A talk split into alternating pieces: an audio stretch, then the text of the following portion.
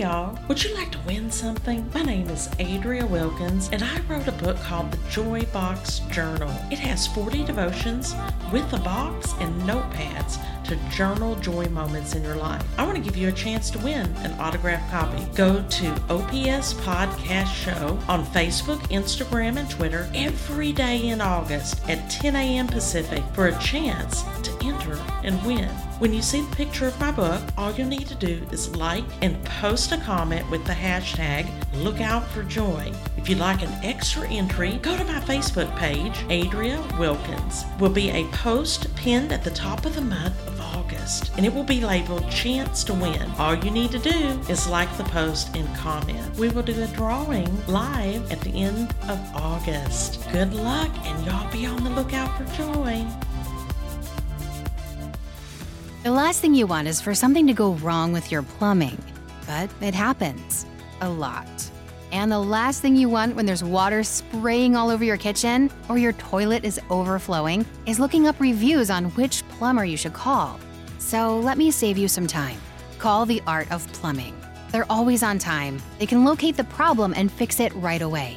They even help with solutions to stop any future problems. Save time. Call The Art of Plumbing today, five four one, nine five one, nine four zero five. Hey, come take a walk with me, not like you used to do. Do something different and put yourself in other people's shoes. Open up your mind and open up your eyes and change your direction, change your perspective. Welcome into Other People's Shoes. As you know, I'm your host, Neil Matthews. Thank you so much for joining us this week. As you know, it is season finale day. I'm sad to say that the search is coming to an end. But don't worry, stay tuned till next week when we start off our sixth season of Other People's Shoes. Hard to believe we're on season six.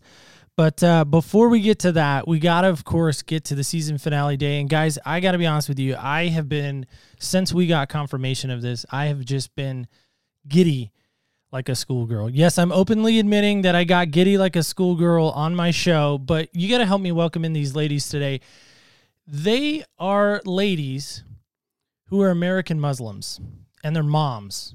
And I'm going to let that just sit on the table and we're going to come back to that. But But their moms, they're actually looking for and seeking out helping people understand where they're coming from. They want a different perspective. They want people to come to this understanding that what you may read about, what you may hear about is not always accurate. They're Muslim Americans and they're sisters in arms in this mission that they're on. They offer support. They want to work together to find solutions. And they just want to give some resources out to help those that may be struggling with trying to understand things. And again, they're moms. So they got that mama bear mentality, I bet. So we're going to welcome them in today. If I get their names wrong, we did practice. Zeba and Uzma, hosts of Mommying While Muslim. How are you, ladies? We are good. I it's, good. it's so um, we're so glad to be here. And it's definitely been a Monday morning for us, as probably with you, because you said our names perfectly in practice. So we're gonna practice I did. Again. So so say it with me because we did practice. I, I, I got nervous. Full disclosure, I did get nervous. So one more time, help me so with, with the non-nervousness. Yes. So I'm Uzma. And I'm Zeba Hassan. All right, there we go. Thank you, ladies. And again, I did. We did practice like pre-show. We like did we, we did some practice, and I was good, and it was oh, it was great. And and you then I get on the mic, and I get. Uh, yeah. You guys never we had that problem, that. I'm That's sure. Okay. Yeah, you, no, never, you can watch us on video. We never, never had that problem on our no, podcast. I'm sure. Yeah. Well, I did. Speaking of podcasts, uh, I did just watch you guys on YouTube Live. You had a doctor on, so this uh, this will tell people where we are in real time. But uh, she was talking about her shoe line that she had launched during COVID. And be honest with you, as a shoe guy myself, not a women's shoe guy myself, but I was fascinated by her story and kind of how that all kind of came about. So from a shoe perspective, man, you had my ears turned in on that. Well, yeah. I'm very excited that you found shoes fascinating. We were just excited to find high heels that were good for us. So yeah, exactly. Who's right? Not on the lookout for that? Yeah, I bet. I can only imagine. Yeah, I do. I have a shoe obsession. If you guys haven't heard any past shows, I I... I'm shamefully admitting that there's upwards of fifty pairs. And so that's wow. apparently not even that much, because we had a guest on uh, in the past that has uh, well over, like, I think one hundred and, and plus. So he's, he's. So what's been your list? Let me ask you, what's your latest purchase? So I can kind of figure out what your taste yeah, is. Yeah. So latest purchase of shoes. Is that what we're talking about?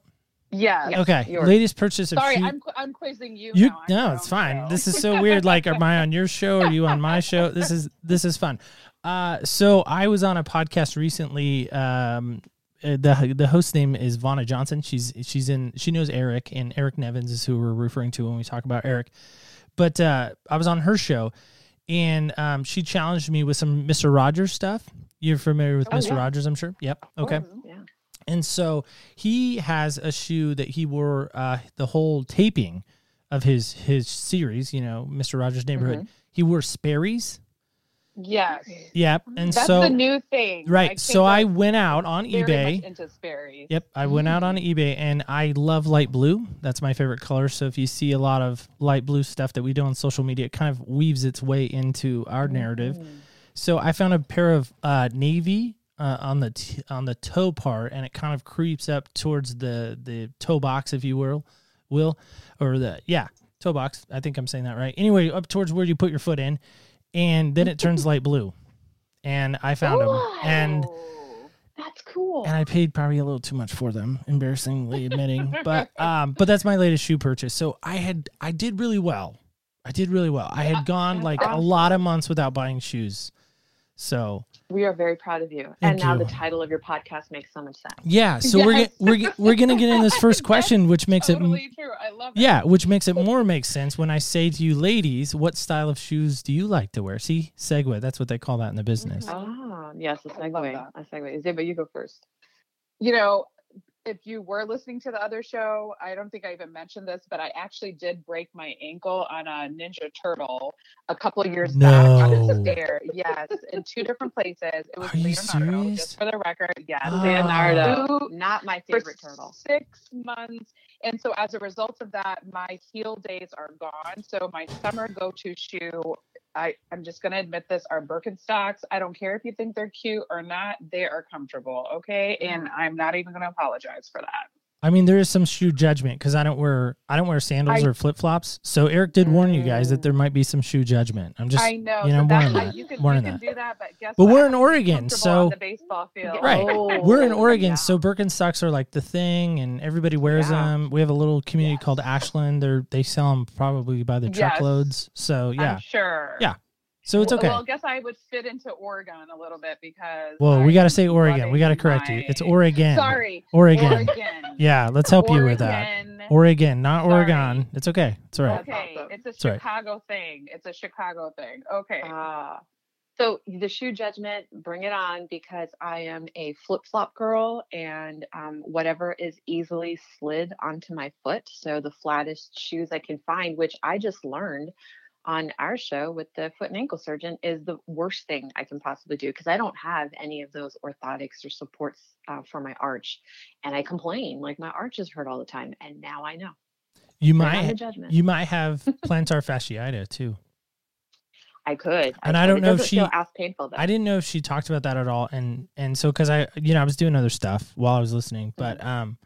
But I don't know if she caught that. So I had to go check on some things out, out of the office sure. for a second. But yeah. So I might have missed that part in fairness. But but back to you guys. So when I hear the word Islam, I'm I'm just gonna I'm gonna put my cards on the table. I'm a white, United States born. My dad is a former Marine. My mom is a is a daycare lady my whole life. So kids have been smaller children have always been in and out of my life, as far as, you know, my mom being in a daycare setting, uh, uh, you know, uh, childcare setting, director of, you know, grew up in the church, grew up evangelical Christian. I read the book Malcolm X in sixth grade. The only reason why I read it is because it had a giant X on the front of it, and I thought it was the number ten, and I was like, what's this about, you know? Serious, true story. Like, I'm being honest. Like, ladies, you're going to get honesty, so that. if you're not if you're not ready for that, here we go. So, um... So strap in is what I'm telling you. It's going to get, it's going to get crazy. There's going to be some turbulence. So, but I don't, I know what I read about on the news.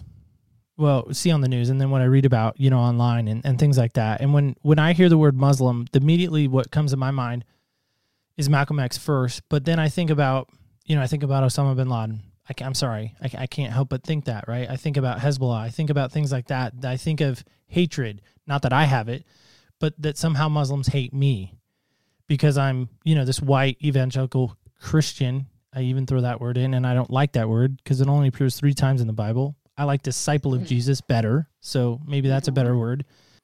That's part of the reason why I was a little bit giddy to get with you guys today, because I want to set the record straight, at least in my heart, and maybe in the hearts of so many others, that just because I I claim Christian, by the way, things have been done in the name of Christianity that are not right. Right. Things have been done in the name of Christianity of people standing outside an abortion clinic, whether you like abortion or not, doesn't matter. Doesn't matter. I, I don't have the right to go down there and yell at somebody and saying you're you're a murderer. You're you know you're this. You're that. I don't have the right to show up at a you know a fallen soldier's funeral and, and say you know you know I, I just don't. So that's why I was excited about having you guys on, because I want you to help educate me.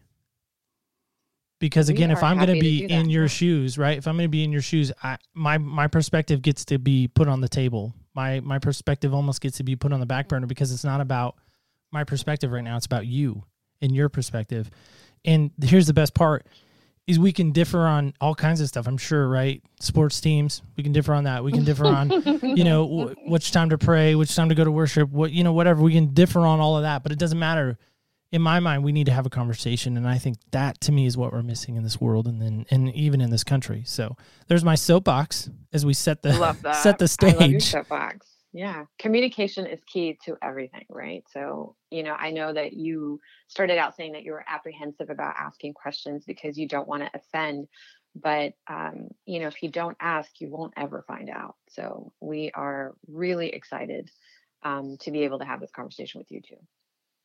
So with that, there there is this thing, right? And I know you ladies didn't coin this phrase, because if you would have, you you probably would have maybe trademarked it, just, you know, because it's fun, no, right? No, actually probably wouldn't. Okay, have. Fair enough.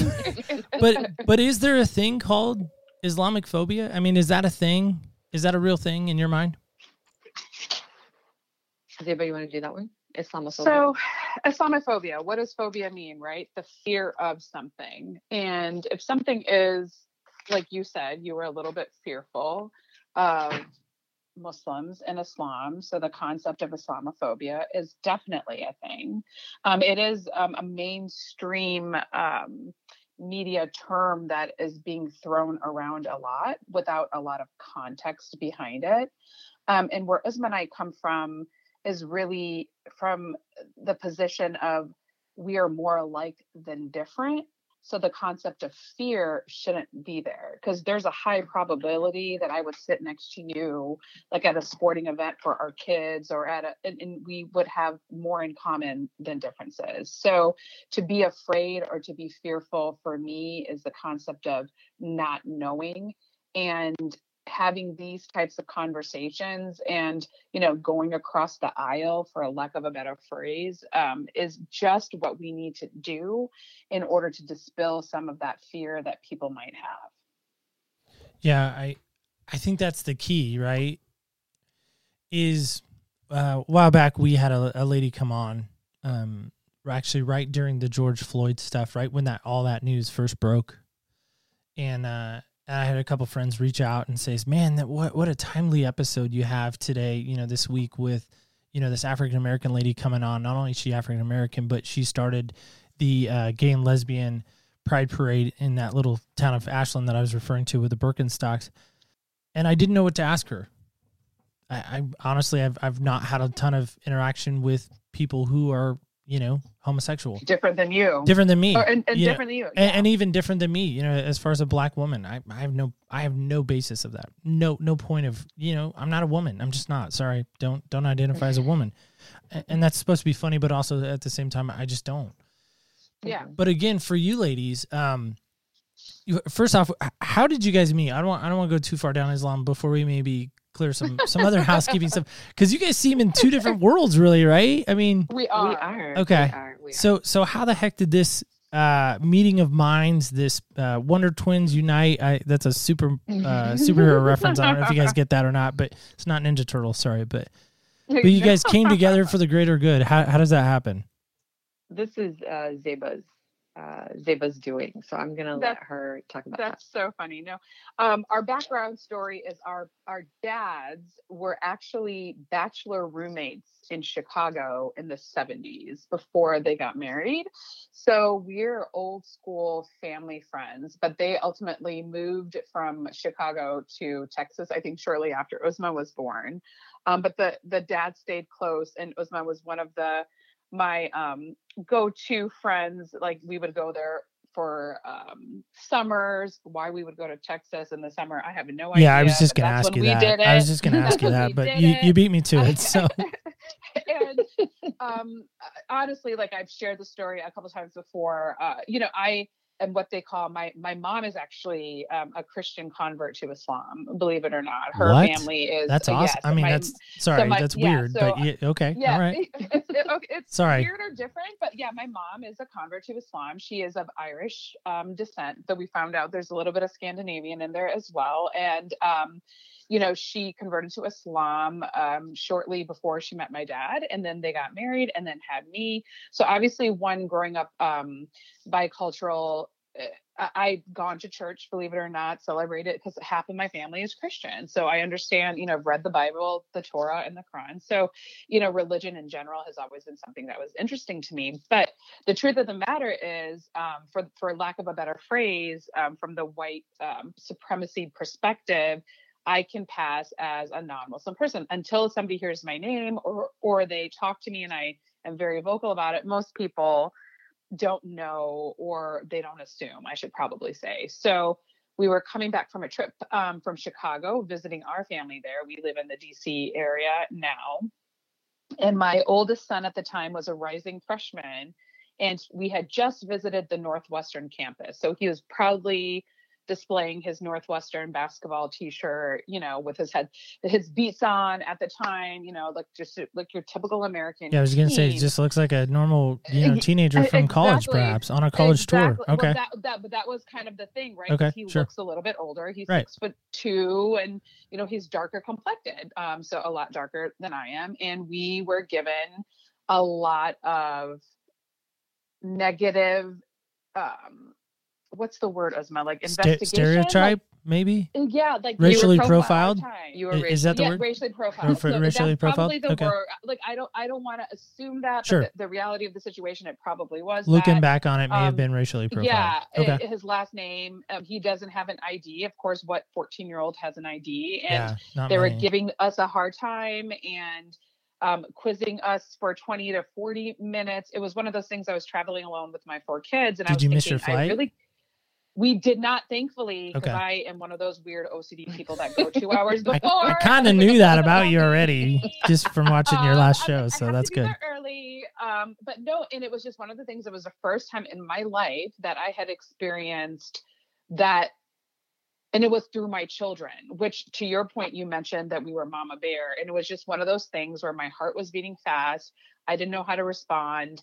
And I really, and he was just so confused, you know, because these kids are even further removed than our generation was, because they literally have zero allegiance to any other country but America's, right? So for him, he was like, what the heck was that all about? And I had to tell him, one, you have a very Muslim last name. Hassan is probably one of the most Muslim last names. And is it like Smith now, and, uh, and it's literally like Smith. Okay. Or like Roberts. Or Roberts. Yeah, exactly. Okay. We're fair like enough. Roberts. All right. Exactly. Fair enough. All yeah. Right. Exactly. Yeah. And it really is one of the most identifiable Muslim names. Um, and it was just one of those things where I kind of told him, buddy, you know, this is just what's going to start happening, because now you're seen as a Muslim man. And it was just a really hard thing as a parent to have that conversation with your son at fourteen, who'd literally never experienced anything like this before himself at the time. Now, obviously, we've had multitude unfortunate situations, but that's for another podcast. But I called Uzma. Uzma is one of my go-to people because she's she your girl. Very She is. She's, She's one of my, right. where, where Islamic hey. things are concerned, you know, like, uh, hey, uh, you know, because I've always identified myself as an American Muslim, but, you know, I read for pleasure. It's not like I read to be a scholar, but she was always one that was constantly reading to learn. So I was just like, you know, do you know anything like uh, where I can get some information. I didn't know how to handle that situation well, and I had been researching and not finding it. And she, first thing she said to me was, "Why are you traveling without your I D, girl? Because that is the Muslim one oh one. You need to be traveling with your kids' passports at all times."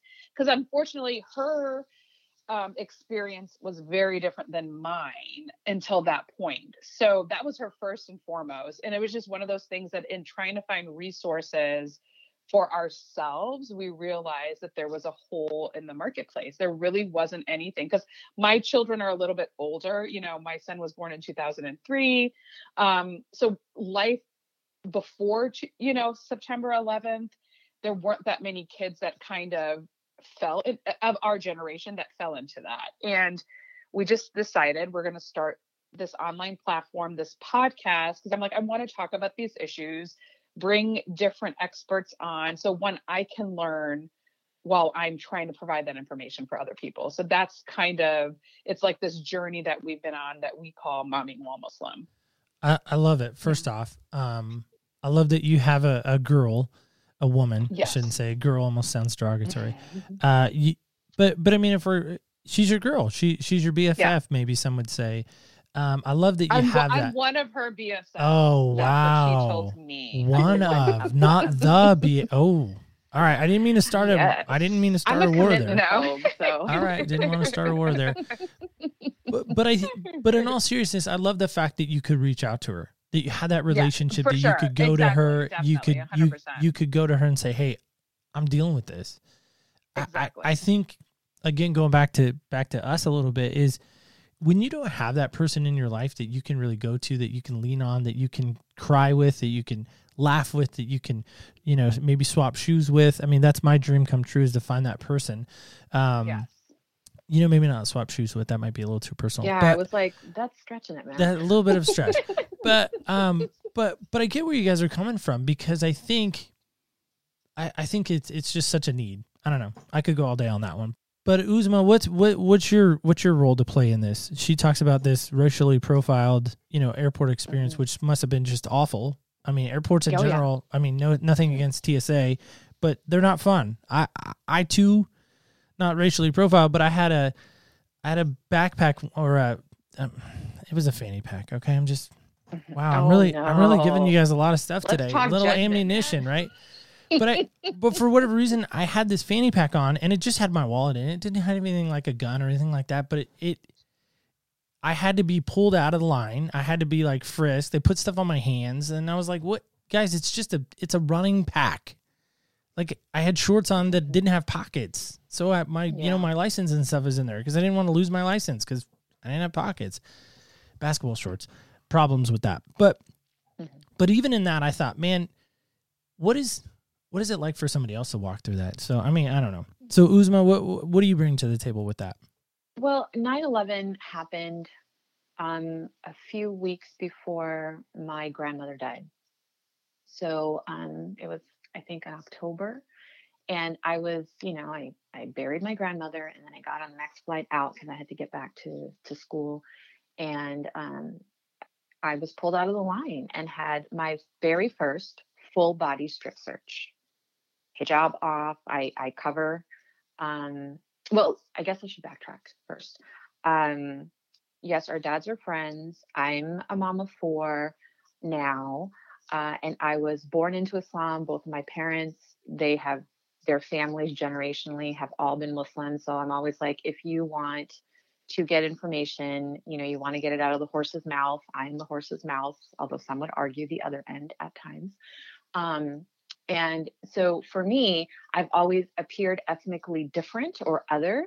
I can't pass for anything else. What is what, you know, people who believe in like ethnogenetics or like a superior race would always other me. And then on top of that, I look, I appear, I dress Muslim because I, I wear the hijab or the headscarf. And so I was pulled out of line. I was also racially profiled. And this is just weeks after nine eleven. So Um, off to the side, here's a little partition wall, and I'm five foot eight. The wall was maybe five feet tall, so like my whole head is about. And I was like, "Well, you need to take your clothes off." And I'm like, no, like I can see we're going to have to sit, like everybody in line and out here is going to see me. Like we're going to have to get on the floor. So basically we all sat down. I'd take my clothes off, and I mean everything. Um, and two women with gloves on were literally going through all of my creases and folds, trying to find, I don't even know that they knew what they were trying to find. Like if I don't have a bomb under my clothes that you can see right there, where else am I going to put it in? Because this you know? is in the early stages of nine eleven. Yeah. Post nine eleven. In Fort Lauderdale. Okay. And so, you know, I get dressed. I'm totally, you know, like numb from the pain of my grandmother dying, but now furious and enraged that this has happened to me. And I walk out of the partition, and there's this guy standing there, another ethnic looking guy. And, you know, a T S A agent is like, oh, wait, aren't you with him? You know, and he's looking at me, and I'm like, no, I'm not with him. So apparently he had been pulled to the side, and I don't know what happened, but they were maybe thinking that I was with him and he was under question. Something happened. And, you know, I basically, at the end of the day, I was pulled out for no reason other than they thought there was some kind of mistaken identity or mistaken relationship, because nobody asked. They just assumed that I was with this guy. They assumed that as a Muslim woman, I am not going to be traveling by myself, but I really was.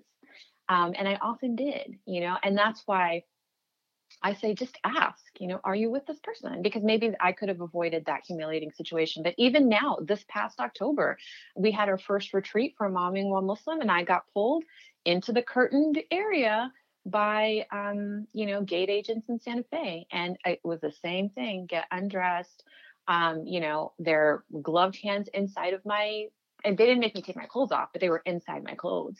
Um, all because, you know, Santa Fe is kind of kitschy, and they have like all of those homemade soaps and stuff like that, and hand creams. And so let me just tell you guys right now, don't ever put on hand cream before you go to the T S A, because it alerts that little paper, the, oh, I forgot the name of the paper. Uh, it's like a chromatogram, chromatograph paper, and they wipe it on your hands and anything. Yeah, bomb residue. Jelly based, they, they're they're yeah. doing it for bomb residue. See if there's bomb residue right, on exactly. your hand. I found so out later because they of, did that to me as well. Mm-hmm. Right. So petroleum jelly is often apparently a bomb base, a bomb making base. So I was like, oh my God. Uh, and I used to Vaseline pretty frequently, because where I live now, it's very dry. So I learned that early, and then forgot when I went to Santa Fe that all of this handmade, like, you know, really organic, fair trade certified, all that stuff that I had gotten there was going to activate the chromatogram. And so I was really ticked off. Um, but yeah, it still happens. It's always happened. When my infants were in baby carriers, sleeping on my chest. And so T S A did, you know, eventually evolve, and they wouldn't make you um, take your child off if you were a baby wearer. Um, and that's what I did. Um, and I often took newborns uh, with me on a plane. You know, this is pre-COVID, guys. So they wouldn't make me take the baby off, but I always had the passport for the baby, or at least like a birth certificate to say, this is A, my child. So shouldn't you be checking all children's I Ds to make sure they're not being kidnapped? And then um, B, uh, the passport. And I'm very, very open about waving the blue passport, making it as visible as possible, so that and if anybody tries to other me, I can be like, look, you know, little expletive.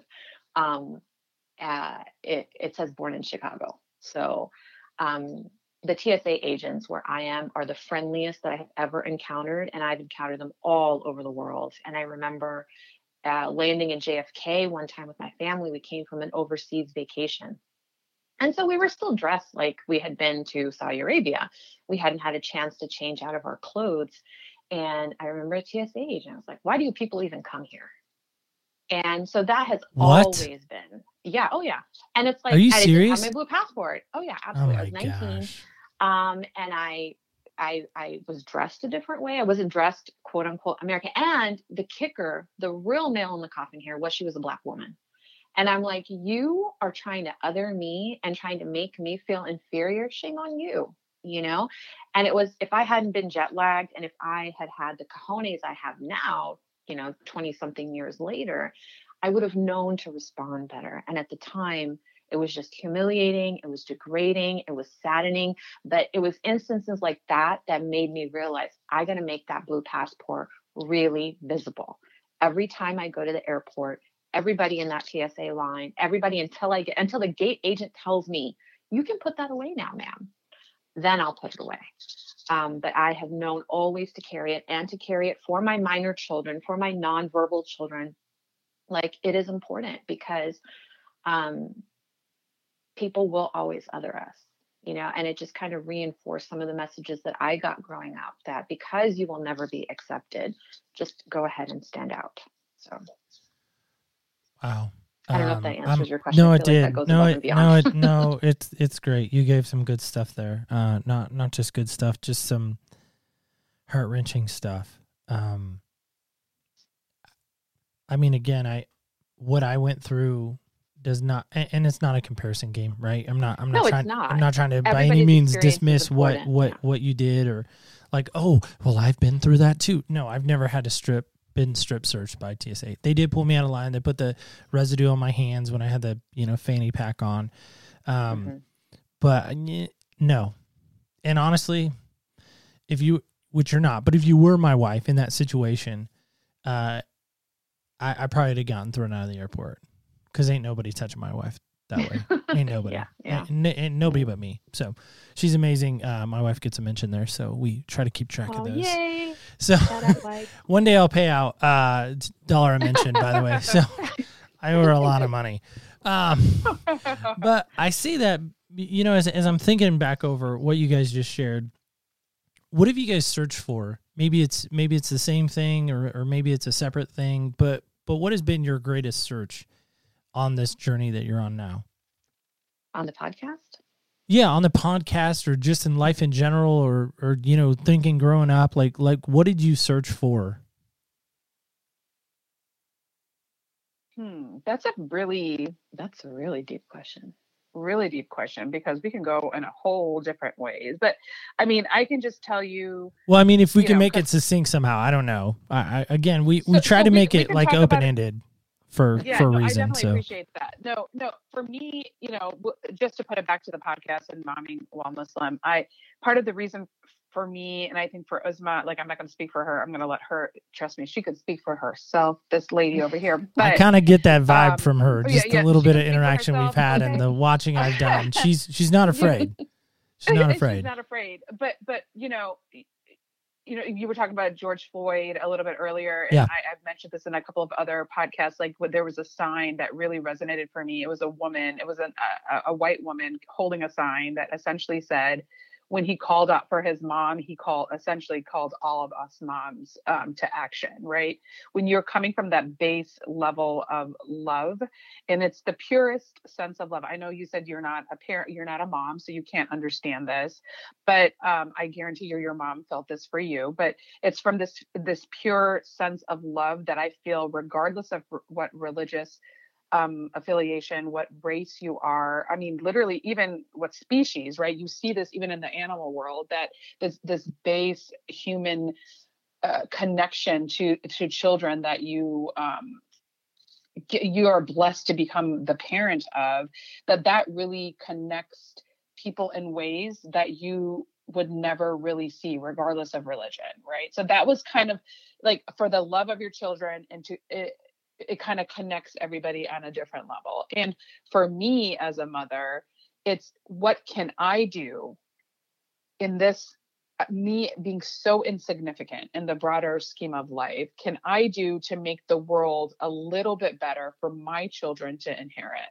And if that means I'm having, you know, conversations with you that may or may not be uncomfortable, or, you know, talking about frank issues that even within our own communities, we do not talk about, you know, I'm just being blunt about that. That's, it goes in pushing the boundaries of learning, so that when my kids inherit the world, it's just a little bit better for them.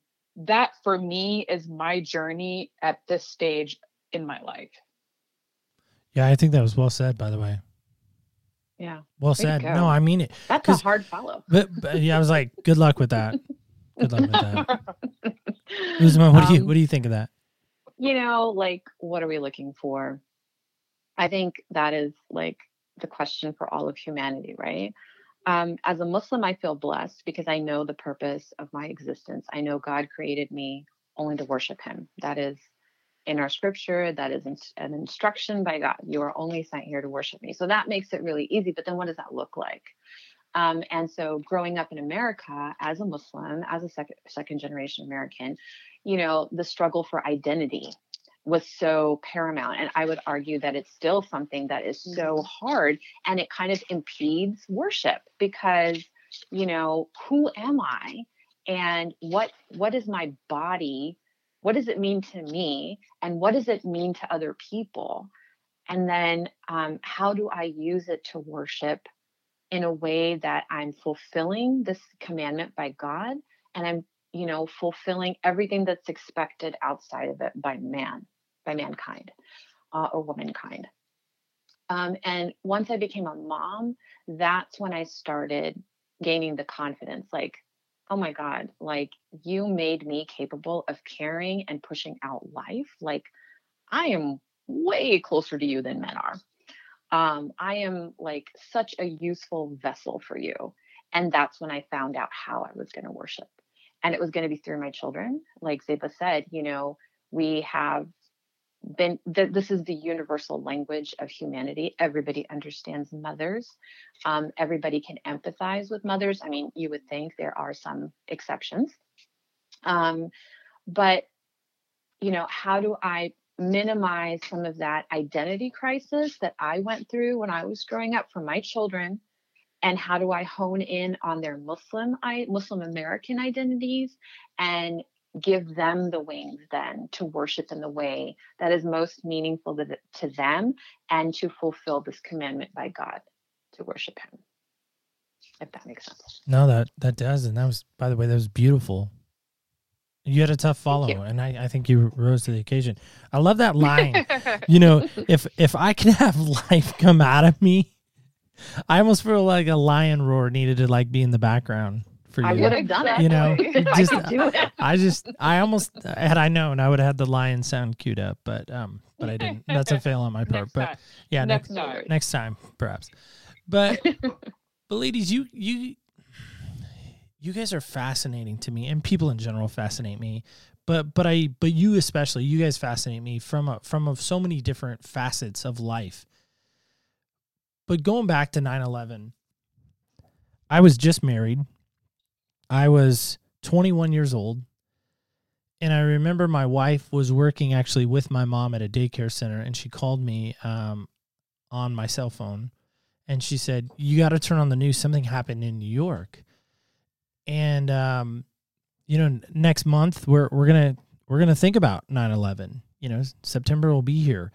And there are dates that stand out in our mind, in our, in our country, and, and even in our own personal lives, right? I'm sure you guys have several dates. Maybe it's your wedding date. Maybe it's the day, the birth of your children, the birth of the show, you know, maybe a great guest that came on that you're like, man, I'm always going to remember that one day we met this crazy guy from Oregon that, you know, is obsessed with shoes and loves the University of North Carolina, and obviously his wife too, because he pays her every time he talks about her.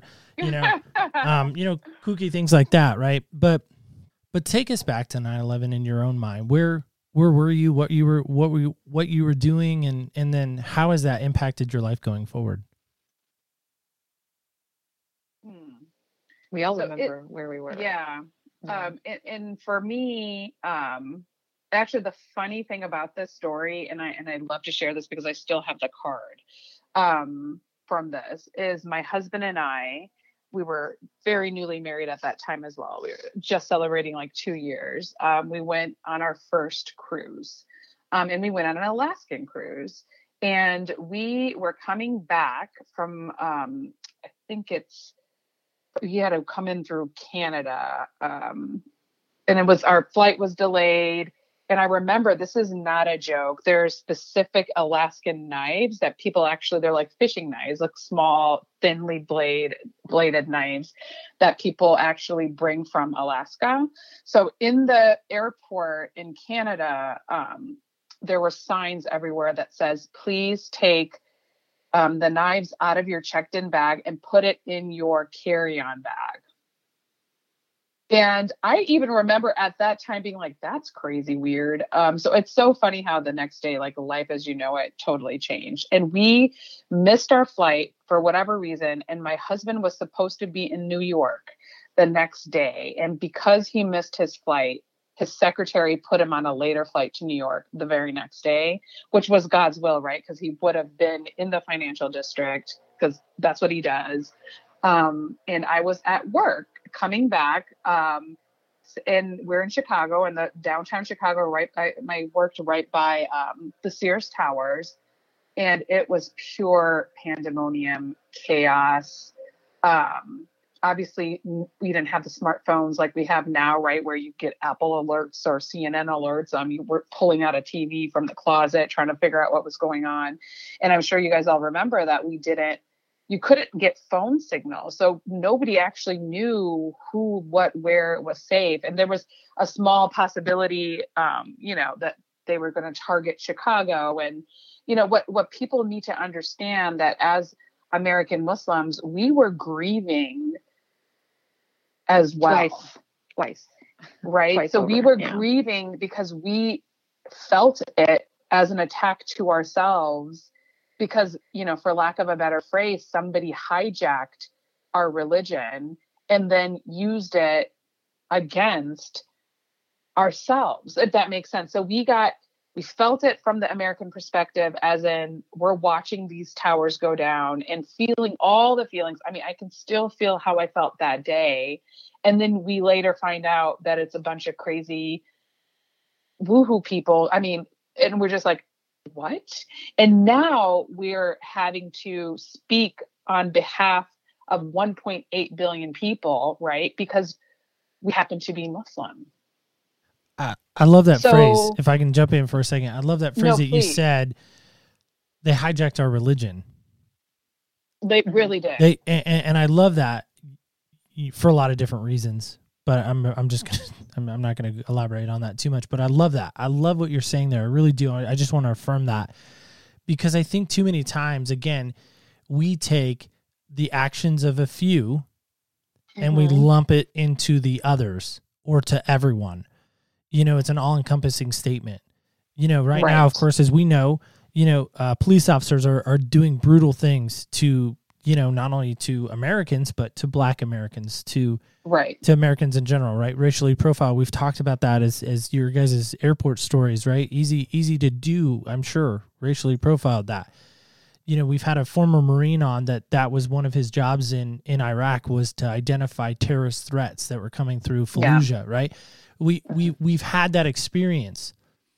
But he said something, this Marine, former Marine said something. He goes, I realized over there that they're people. Yes. And that was, sorry. Mm.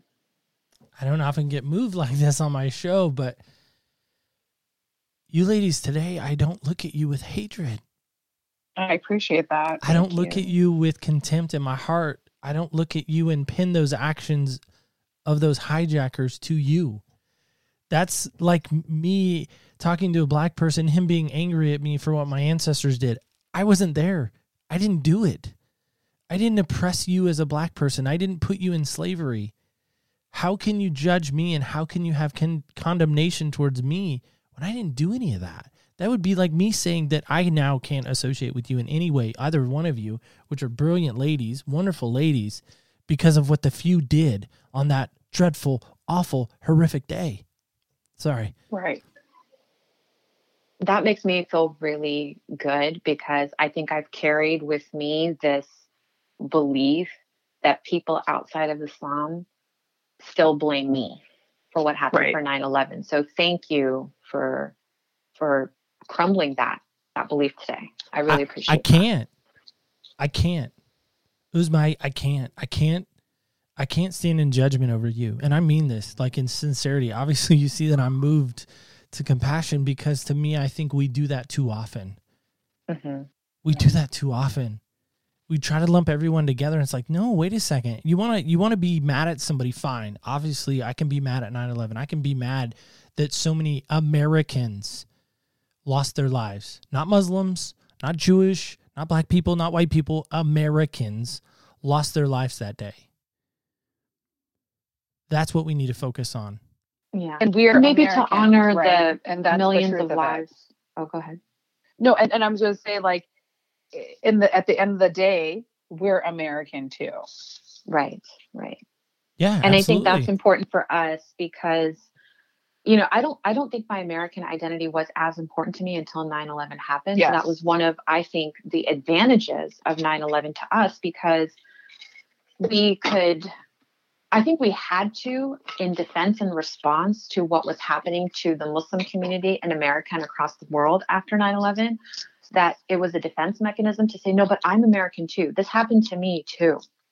But then, you know, when we talk about how traumatic it was for all of us that day, every time nine eleven is commemorated, we're not just honoring the deaths of the people that died um, in the attack.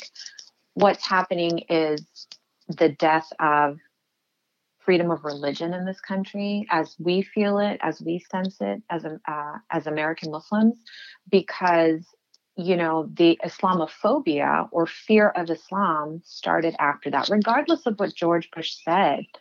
Um, to the contrary, we have somebody in the White House right now who's saying Islam hates us. So everything that we've worked for since then, everything that we've tried to do since then is completely thrown out the window. And so Islamophobia is, you know, the flames of it continue to be fanned by people who are pointing back to nine eleven again and not honoring the lives, um, but blaming us continually. Um, and so that's why, you know, people like me have the sense that, okay, they still hate us for it and we had nothing to do with it. We're not responsible for it. And you're, I think the majority of the people, you're representative of the majority of the people who know, who can differentiate between the actions of a few. Um, and, you know, not representing um, Islam, but as Muslims in America, we always feel like, you know, anytime there's any kind of terrorist attack, like we have this collective held breath, please God, don't let it be a Muslim, you know, and this was unfortunately not one of those instances. So on that, it was a Tuesday, I believe. Um, I was asleep in the car because that is the best way to get me to fall asleep is to take me on a ride somewhere. Um, and I was, it was our regular commute. We were carpooling to school. I had to get dropped off at the medical center to work first because I went to work. Then I went to my college classes. Then I came back to work in the afternoon. And so um, I woke up because I heard, oh, there's been a plane that hit a building. And I, I remember jolting awake. I was like, what, is that real? And they were like, yeah, it's real. So then I went to my department at um, the College of Medicine, and everybody was in this tiny little closet with a little T V, you know, the ones with the antennas and the dials. Mm-hmm. So it was like oh, you had to cool. like bang it on the side to get the clear picture. Um, and I watched the towers fall from there. And, you know, I think we already knew who had done the attack or who had taken credit for the attack. And my boss turned to me and was like, I'm going to drive you home right now because it's not safe for you. There's already been another bomb threat at the hospital across the street. You're not safe. I was going to take a bus to campus. And she was so afraid that somebody was going to hurt me. And that that is collectively how we've lived since nine eleven happened, in fear of being attacked because of the way that we look or because of what we believe. Um, and we always, the hairs on our neck are always up. Every time nine eleven comes up, I can't look at my phone because I don't know if it's a joke or something, but every time I look at my phone and it says nine eleven, my, the pit of my stomach drops. So that's a day I will forget my children's birthdays, but I will not forget nine eleven because it across the board changed my life. My kids have never been able to know the childhood in America that I grew up knowing because of that date and because of what happened on that date. And I think there's a small contingency of people who will never let them forget and never let me forget. And that is the contingency, unfortunately, that makes the news because they're the ones that, you know, kind of um, are always very adamant about forcing the differences on the table rather than what we're trying to do is communicate how we're more alike in our, you know, belief in humanity and belief in God as a means to bring us together, and that anything that's driving us apart is coming from Satan. Yeah, I I feel bad. And and and even saying I feel bad doesn't even feel like enough. Because again, yeah, I don't think there's an emotion I, for there, it. There there isn't. There really isn't. And first off, you ladies are again, I, I appreciate your your honesty. I appreciate you guys not holding back. Uh, you know, I know we, we laughed and we joked, you know, pre-show, you know, like, hey, we're, you know, what you get is what you get kind of thing. But, but I didn't know we were going to go down this road. And, and I'm grateful that we got to. I don't know how much time you have, but I but I really want to get to two more questions if we can. If you guys have mm-hmm. some extra time, I, I hope. I do. Okay. Um, and if you don't, I understand. But but I really want to get to these two questions. One, I want to dispel something that maybe is in my heart. And yeah. I know we talked about this pre-show, so they know this is coming. I, I just want full disclosure on that because I didn't want to offend. And this could be a very inflammatory question. I think it could have been. But I have heard it said that because I'm an infidel, which is which is... in my mind, what the Quran has told me, or people who have, which I don't know who these people are. They're probably, you know, people that don't know the Quran. And I know you guys aren't Quran experts. You know, you've studied it, you, but you, but you're not, you're not Quran scholars, I guess is a good way to say it.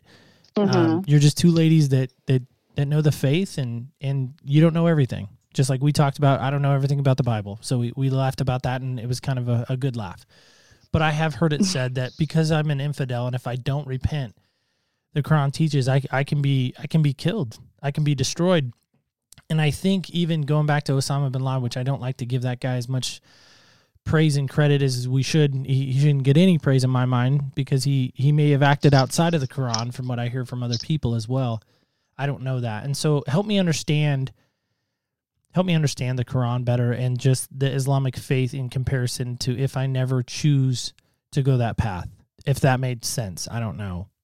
If you never choose to go which path? So if I if I if I choose not to go the path of Islam, if I never adopt oh, see, the, yeah. the religion of Islam, if I never subscribe, seems like the wrong word. Um, if I never deny, yeah, if I never become Islam, what what happens to me? I guess is a good question.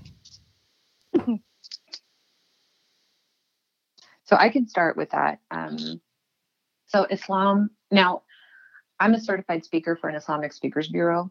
So I go out and I often, you know, do the Islam one oh one talk. And so in that one oh one talk, we do some etymology, which is the study of words. And so um, the Semitic languages, Arabic, Aramaic, and Hebrew, Um, have three-letter root words, and then you derive all of language from those those three-letter roots. So Islam, the three-letter root word is salama, peace. And so people will never know that because that's not the image that the media and people in power are going to produce, because otherwise, how do we fund, you know, all of these companies that make money from war and death? Um, so Islam means peace. That is the religion. And Muslims are the followers of Islam. And salama, again, is in Muslim, a person who's seeking peace through following God's guidance. It's also called through submitting to God's will. And so these two words are, you know, I understand when you're reading those verses. Um, and this has happened to me, actually, in a lecture where an evangelical pastor had his notes out that he had printed from an Islamophobic website. I recognized it immediately. And they quoted this verse in the Quran. And yes, it exists in chapter nine, um, kill the disbelievers wherever you find them. Now, much like uh, the Torah is studied with the Talmud so that the verses are given in context of what was happening at the time. Exactly. Um, that is how the Quran must be read. It's read with the tafsir. So people like you and I who are not scholars cannot just pick up a verse and start reading it and think that we know exactly what's going on. There's very few verses in the Quran where you don't need textual, um, contextual evidence to read with it.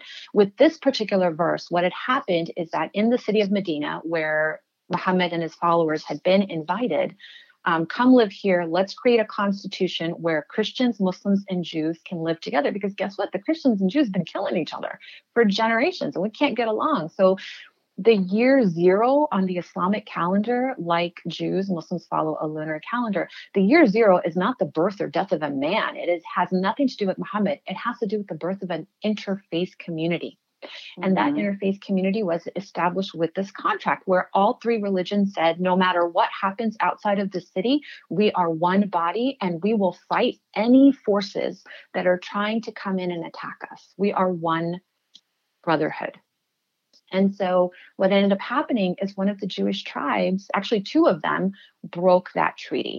And they mm-hmm. colluded with forces outside of the city against Muhammad and his followers because they weren't liking that, you know, Islam was gaining a lot of conversions. They were, people were liking them. People weren't infighting anymore.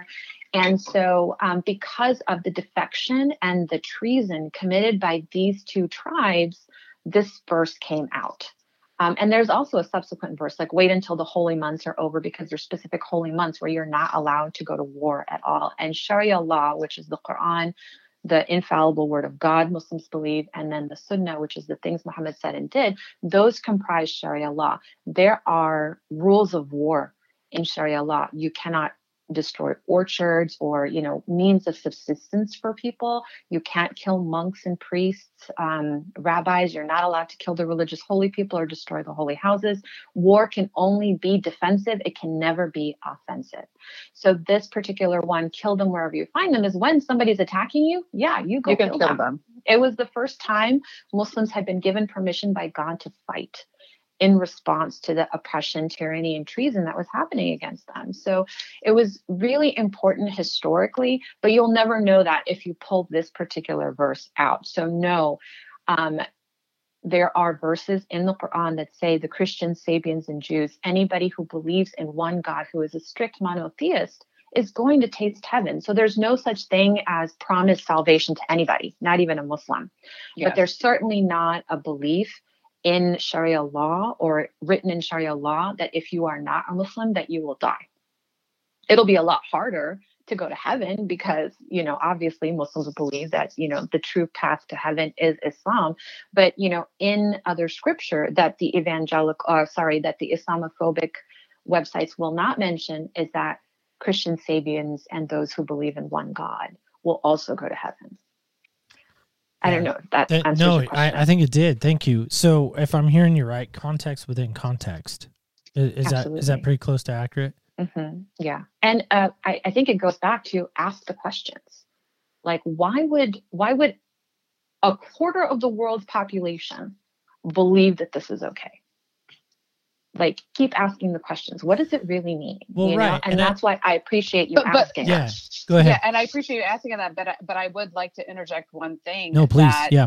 I love, I love that's you know, why I love both having you both on, because yeah, we get two different you know, perspectives. You get two different perspectives because, you know, Uzma ha- definitely has more of the, the, um, uh, Quranic uh, knowledge, and obviously I have, you know, my Sunday school basic knowledge and whatever I read, and, and she's a hundred, um, hundred percent correct in saying that, like, you know, if you take, if, you know, I've read the Bible, I read the Torah, you can take any one or two statements and pull it out of context, you know, and use that to kind of build, you know, build a case, case against somebody. And, and, and what we're trying to do right now is to build a bridge, not build a cra- case. Right. So mm-hmm. I'm not going to talk about that, but what I am going to talk about is in Islam, you know, one of the main co- contendants is there's no compulsion in religion either, right? To submit, to, to be a Muslim is to pretty much just submit yourself to God, um, which, you know, in most religions, that's what you're doing. If you're doing it right, you know, you're submitting yourself to God. And, and I always use the um, vernacular with my children, or the,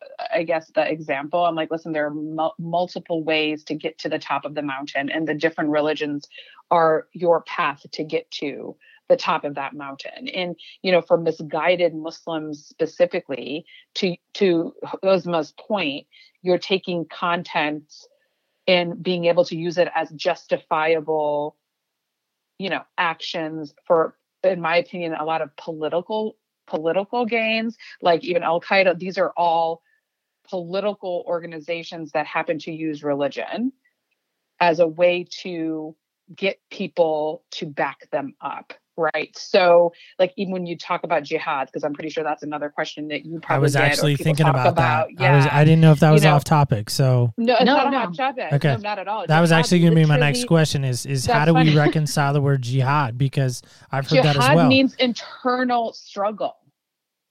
It's not an act of violence. Like, you know, if, like right now I'm having an internal jihad of whether or not I'm homeschooling my kids in the fall. Okay. It's like, so I'm having an I, internal jihad as well, because I don't want to do that either. Exactly. Okay. It's like, all what right. am I going to do? So Good to it's know. an internal struggle. And, and, and, and it's actually like, I feel badly for the people that have that name, because it's a beautiful name and a beautiful meaning, but it's been What does again, it mean again? Hijacked. What, what it does it mean? To internal struggle. struggle. Okay, internal struggle. Okay, I just didn't know if and, we and missed it, the meaning of the name. That's what I was wondering. No, okay. that, that is the meaning of the name. It's a literally internal struggle. Like a lot of Muslim names tend to come from meaning, right? Like I look at my kid and I'm like, okay, based on how he looks, this is the meaning I want to put on to you, you know? And and that's why names really um, have such an important um meaning for our families, right? But like jihad also is internal struggle, but now people are using it for terms like, I'm going to have a jihad against you. You know, there's lots of people that can use different types of things, you know, that are against what the, the, the, the religion is supposed to be about, which for me and my family, and I know for Uzma and her family, is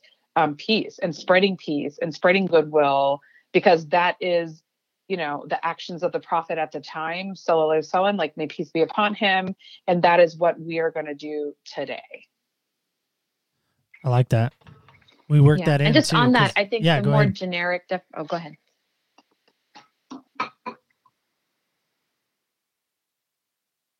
Go ahead. You can, Hello? yeah, sorry, oh, okay, go sorry. ahead. Yeah, my bad. um, I think um, if you look it up, jihad uh, means struggle. And struggle comes in all forms. It can be external and it can, you know, mean war. But the more generally accepted term within Islam is your spiritual struggle against mm-hmm. sin. Because again, Muslims are not guaranteed heaven just because they were either born or became at some point Muslim. They have to constantly work at it. And that is why, you know, kind of like our Catholic brothers and sisters, we always live with guilt because we're like, oh, I have to constantly clean myself. I have to constantly check my intentions. I have to constantly check my actions. Um, that is jihad.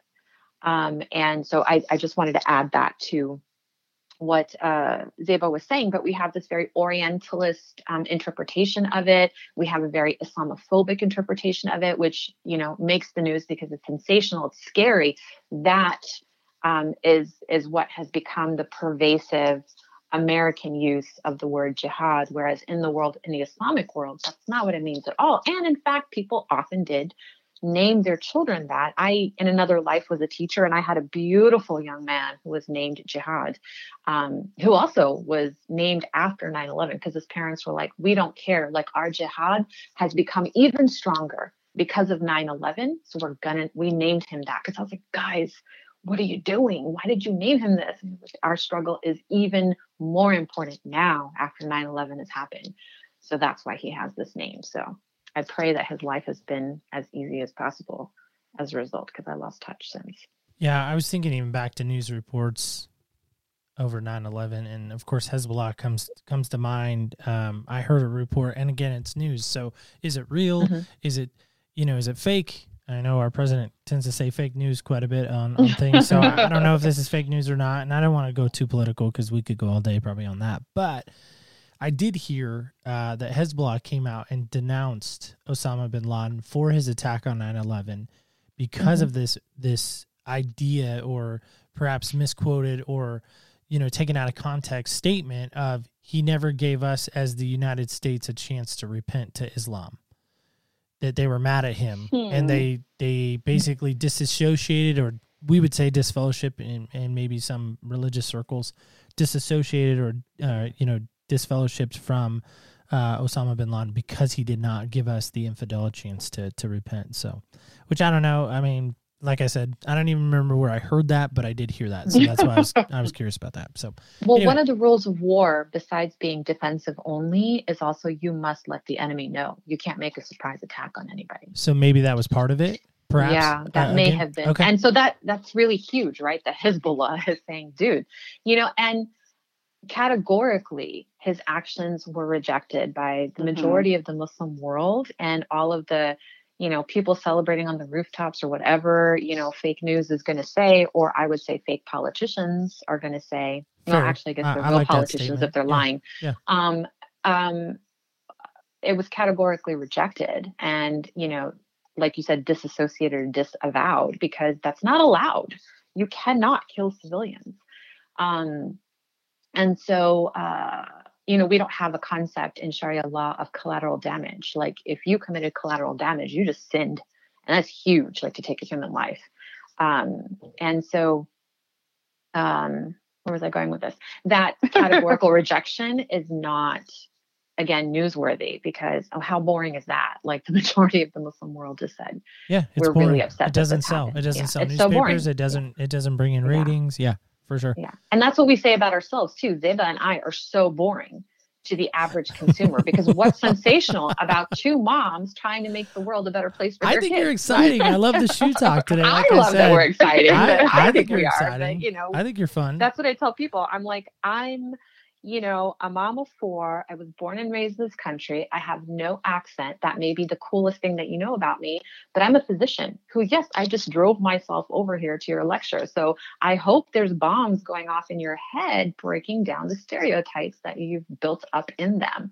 Um, and so that, I think, is what's sensational about the work that we're doing. But otherwise, you know, people being normal and being peaceful and standing by peace is not really newsworthy. Yeah, no, I agree for sure. So uh, last question, then we're going to play a game together because games are fun, right? Ooh, yes. Can't wait. You sound a little apprehensive there.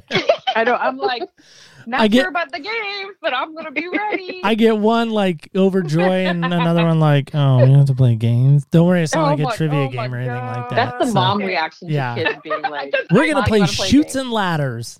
Exactly. I'm like, that's why I gave you a sibling, so I don't have to play with you. Exactly. Well, see, I'm a I'm a child of four, so we have okay, uh, so you we know. we have three three older than me. I have uh, two older sisters, and then aww. I have a brother.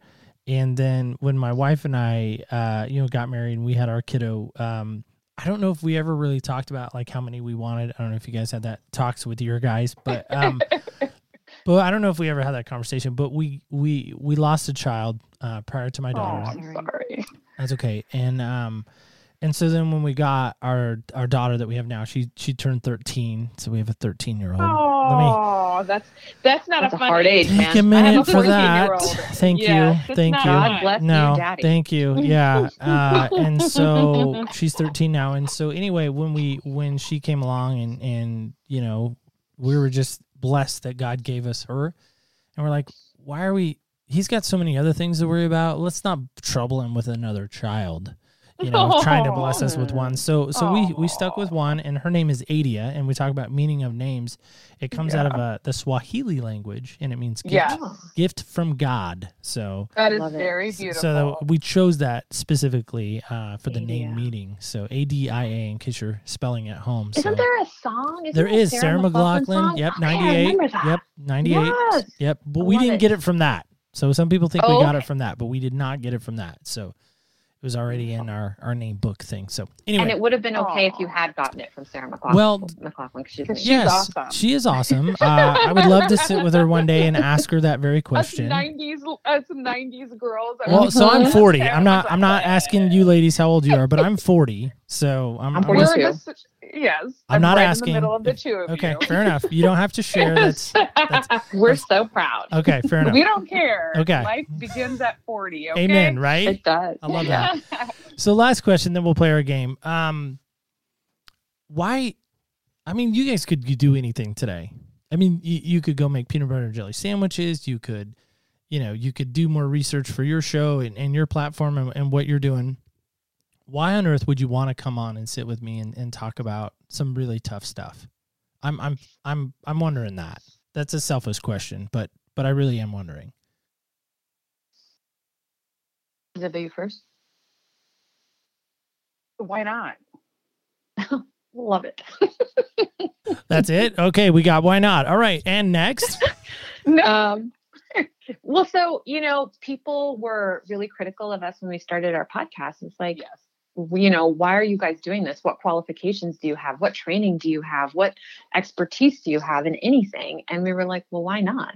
Yeah, that's nobody else motto. Is doing it. Exactly. You know? So I'm I'm being funny, but that's pretty much. No, I knew you were being funny. I've, I've like, gathered right? that already like, in our short time it together. Is kind of our it's kind of our thing. Like, you know, everyone's always you know, and by God's grace, Uzma and I wear a gazillion hats. We're on the boards mm-hmm. of so many nonprofits. Like I do a lot of interfaith work here in the D C area. You know, my my son just started a charity called um, Hoops for Help, where he literally is um, helping frontline people by training little kids who's can't, can't. So it's just something in by nature that this is what we feel is God's work for us. And, you know, when people ask us, why are you doing this thing? Why are you doing this? Because trust me, they do, because they think we're crazy. Mm-hmm. Our standard response is always, why not? And mm-hmm. if this means that, you know, the next time you come across a Muslim person, you hesitate, I'm not going to change your mind. Like, I'm not here to change your mind. And, and contrary to popular beliefs, we're not trying to convert anybody. Okay. But what are we are trying to do is that if you hesitate to make a blanket judgment when you meet another Muslim person, or perhaps when you hear something on the news, you're like, you know, I met these two crazy Muslim moms and they didn't really feel sound like that. Maybe I'll do a little bit more research, right? So I'm a little bit more informed. That is why we're on shows like this, and and to push us out of our comfort zone, to extend the bridge of, you know, commonality. That is what I feel is my personal mission Um, on earth right now, and what I feel Mommying While Muslim is giving us um, an avenue to do. Yeah.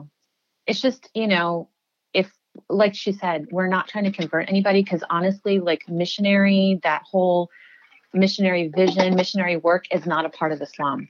Islam was never um, meant to go out and, yeah, I mean, conquer lands. That's a completely different thing. But conquering hearts is for God.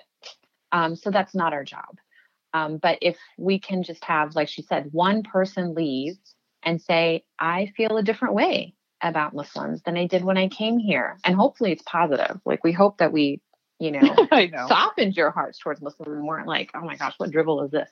Um, then, that, then we've done what we need to do. And like she said, we're both involved in interfaith work, and communication, communication, communication, and questions are the only ways that we're going to build bridges and get to know our neighbors, because that's what we all are here.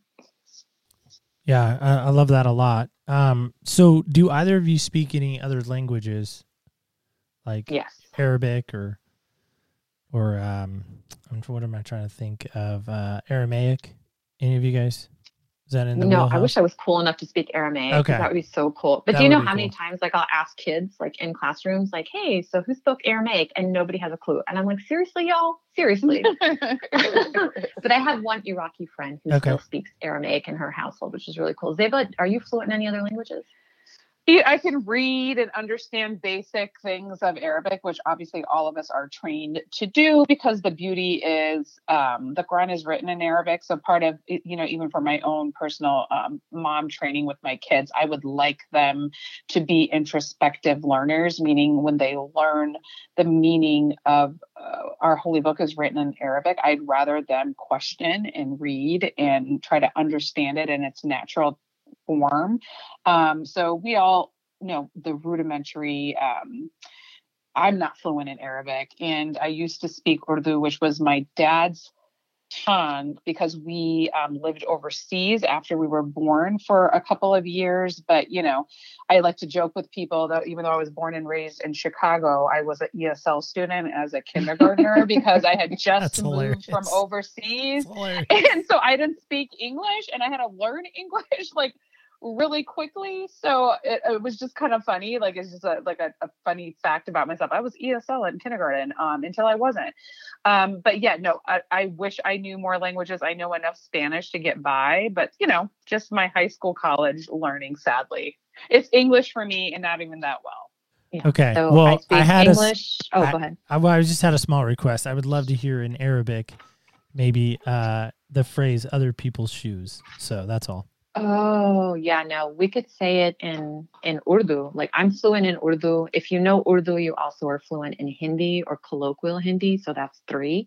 And then I'm fluent in Spanish, um, which is funny because in the hospital, people will be like, oh, you know, um, there's this like Arab lady, will you come and translate for her? And I'd be like, I don't speak Arabic. I speak at the level of a three-year-old. Uh, three-year-old.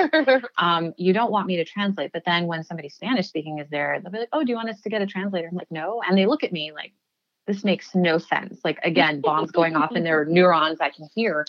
And I'm like, no, you know, and they'll be like, where'd you learn that? In Texas, you know, because I, I had to use it every single day after I started learning it in eighth grade. And I, I went to Spanish five and then continued to use it pretty much every day of my life since I was fourteen. Well, you, I might need to call you then, because the job I do, I, I need quite often a Spanish interpreter, because my Spanish... I could say... Yeah. Zapato, zapato del otro, you know, other people's shoes. Yeah, exactly. It's great. And we're yeah. not Spanish. We made it work. So that yes. is awesome. Yeah, I could, I no, absolutely. So, uh, so ladies, as we wrap up today, how, uh, how can people hear about what you're doing, and then we'll play our game. So, so how can people go about doing that?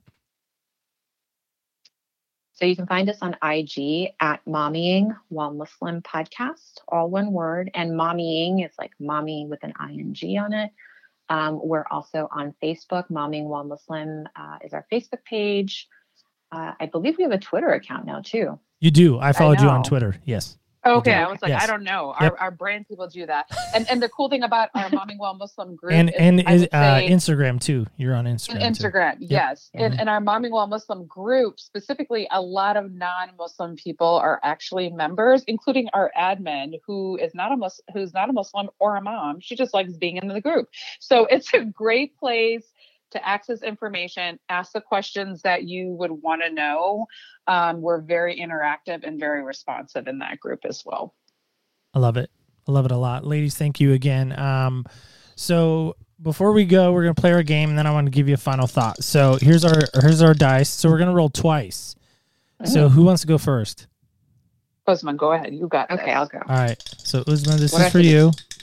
Okay. So you got, uh, we, you know, we have five senses, right? Being in the medical profession, I would hope that you know we have five senses. Yeah, yeah.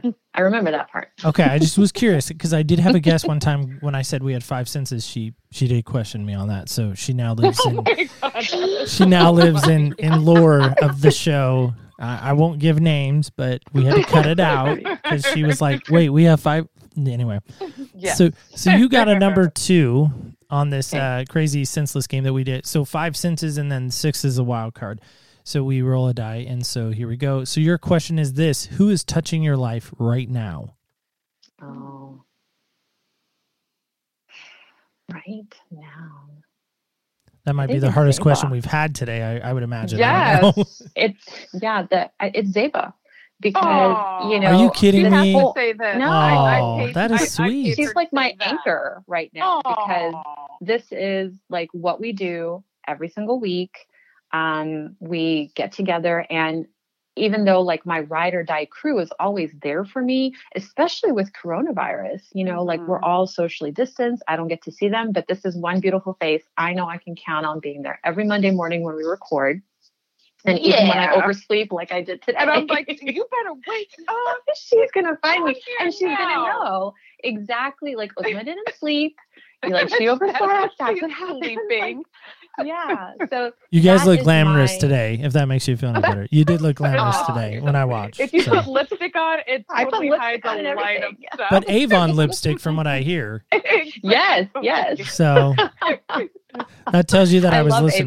That tells you that Avon. I was listening. So that was that was so that was funny. for you guys, you and now totally I was listening. listening. So there you go. Yeah. And somebody was yeah. wearing Mac, which I was like, wow, that doesn't even compare, because yes. I used to work at Macy's, so I'm familiar with the Mac line. Uh, so you understand. I understand, okay? girls. I'm I understand. A Mac girl. Okay. Yeah. yeah. All right. So here we go. I never got into it. Next roll, right?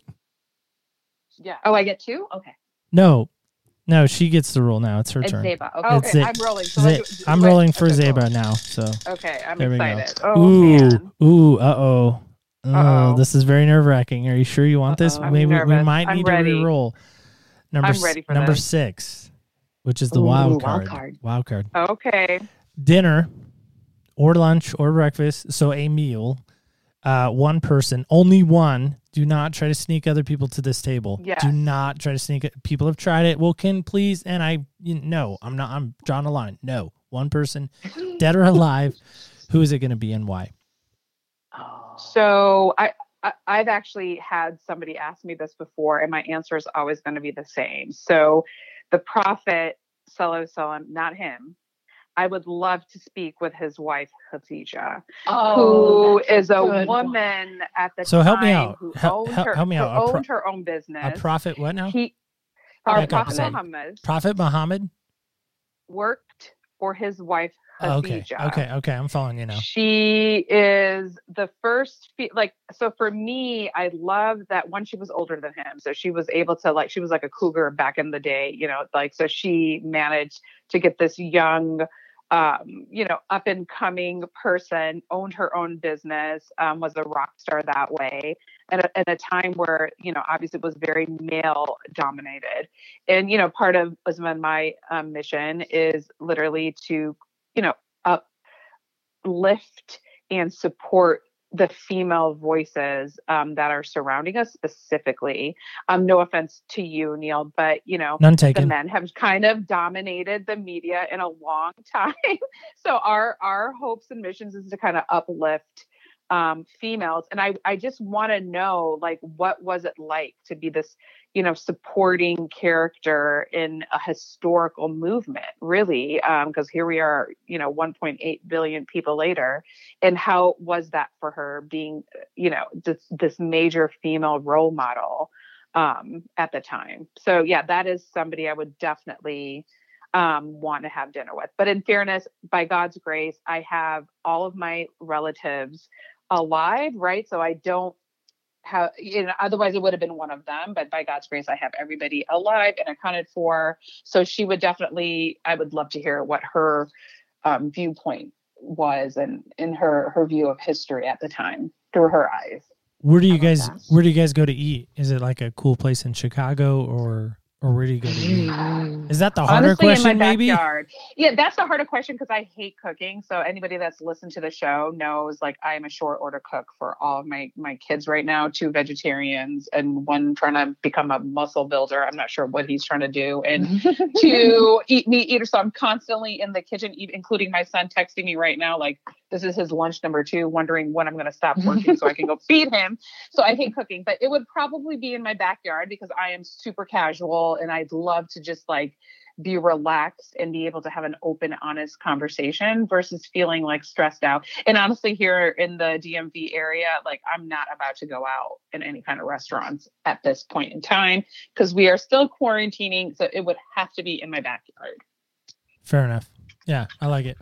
Uh, by the way, she would cook for you, because I heard on the show today, too, that there was a, a an issue with spices, throwing them away or not throwing them away. So um, I'm glad you brought that up. I'm glad you guys settled that today, because I was really, I was really worried.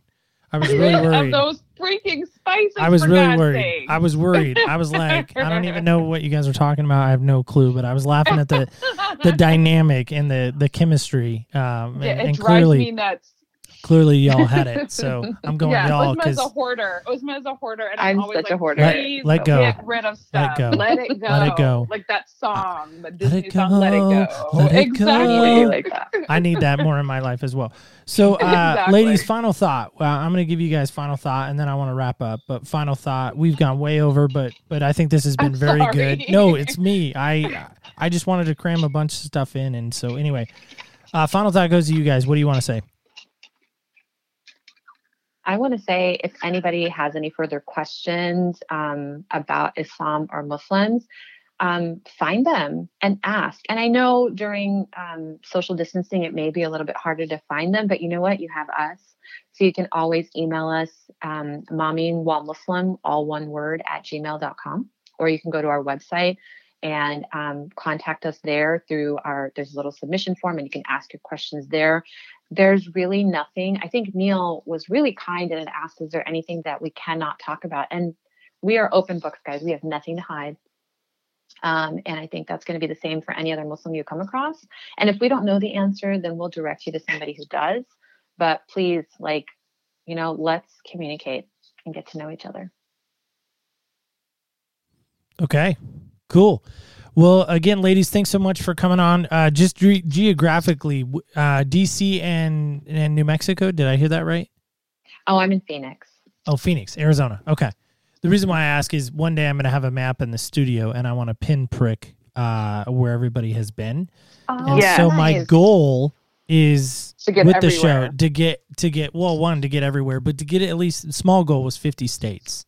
So yeah. I just want to. want to see when we go back and listen to it and we put your pinprick in, we get, you know, double, double, uh, double, uh, double bonus, yes. I guess. Cause double you know, duty for one. Yeah, yeah, exactly. We're not going to just put you in, in Phoenix. Nobody wants to be in Phoenix, by the way. So that's just that's not, really, right not right now, really hot, like really no. hot. Really coronavirus-y. Yeah. Gross. yeah Nobody I wants to be there. Inside, and then of course okay. in, in Washington, D C, I don't know if I want to be there cause I, I probably get in trouble cause I'd be, you know, saying some stuff. So, you know, trying to get a, yeah. trying to get a meeting with the guy on sixteen hundred still, so he hasn't returned yeah, my calls yet. I don't know. I wonder why. He's probably busy. He might be a little busy. I don't know. He's a visitor. Though, though somebody told me he, he, his plane, Air Force One, was at the wharf yesterday, and I'm like, why in the world would he take Air Force One over the bridge? They so, were washing it, maybe. I don't know. But, yeah, I was like, know. mm, that's so cool. But we're gonna we're gonna talk about that later. Yeah, but thank you so we'll much. We'll talk Neil, about that later. Thank you, ladies. Show. Thank you guys so much. Yes, I absolutely. do appreciate it. So with that, this we will fun. we will end with that. So guys, I just want to call your attention to this. It's so often that when we see somebody of a different religion, of a different ethnicity, of a different whatever, we're allowing our differences to stop us at the door. We're never knocking on that door to really see what's behind it. And guys, I hope today, even though we went longer than normal, I hope today we can actually kind of knock on that door, open the door, have that conversation, get into somebody else's shoes, somebody else's perspective, because to me, that is where the power lies. Guys, we say so often, remember when you walk in other people's shoes, you really do get a different perspective on life. I firmly believe that. That is truly what I'm trying to convey and convince you on. And if I haven't convinced you already in the last, you know, five seasons or so, let me invite you. When we start next week, we're going to continue this journey, and we're going to look at some dates in people's lives that have changed their world forever. And I hope you, hopefully you will join us back next week again as we try on Other People's Shoes. Thank you so much for joining us on Other People's Shoes today. As you know, I'm your host, Neil Matthews. Want to thank you again for joining us this last season on The Search. We are so excited that we got a chance to sit with Zeba and Uzma and really hear more about Mommying While Muslim, not only their podcast, but just what it's like to be a Muslim in America today. And guys, I think they gave us some great perspective. But if you want to hear more about these ladies, of course, check out their podcast, Mommying While Muslim. But of course, if you want to hear an additional conversation with a good friend of ours, Sean McCoy, over at Come to the Table podcast. He's been on with us. He sat down with them as well. And guys, that is an interview as well. Just a more expanded version, but also a different take on uh, what we sat with them. So if you're interested in that, we of course have linked that in our show notes as well. So we of course want to call your attention back to next Wednesday is season premiere day. We're super excited. We're going to be centering around this idea of what happened when. So there's a specific date maybe in your mind or maybe in the mind of other people that have happened that has changed maybe their life for the better, or maybe something that caused a great deal of pain for them. So join us next Wednesday. That's of course what happened when. That, of course, will take place on Wednesday at O P S podcast dot com. That, of course, is a great place to listen each and every week to past, present, and future episodes available to you brand new every Wednesday. So join us then. If you would also like to be a guest or perhaps give us any feedback on how we've been doing over these last five seasons, you, of course, can do so at two oh three, five four eight, seven four six three. That's two oh three, five four eight, seven four six three. That, of course, is our guest line and our feedback line. If you'd like to be a guest, of course, text voicemail that number, and we will get information in your hands about how you can be a future guest on Other People's Shoes. Speaking of getting things in your hand, we of course would love to get hand in hand with you, connect with you on the social media platforms, that of course being Facebook, Instagram, and Twitter. We post daily on Facebook, Instagram, and Twitter. You of course can search us under O P S Podcast Show. That of course is where you can find us on the three social media platforms that we're excited about being on. And with all that said, guys, we want to thank you again just one more time for giving us your attention over these last couple of months of walking through this search series that we've been on. Guys, we're excited about next season. But until then, remember guys, when you walk in other people's shoes, you really do get a different perspective on life. On behalf of executive producer Garrett and myself, Neil Matthews, thank you so much for listening, and stay tuned till next week when we walk in other people's shoes.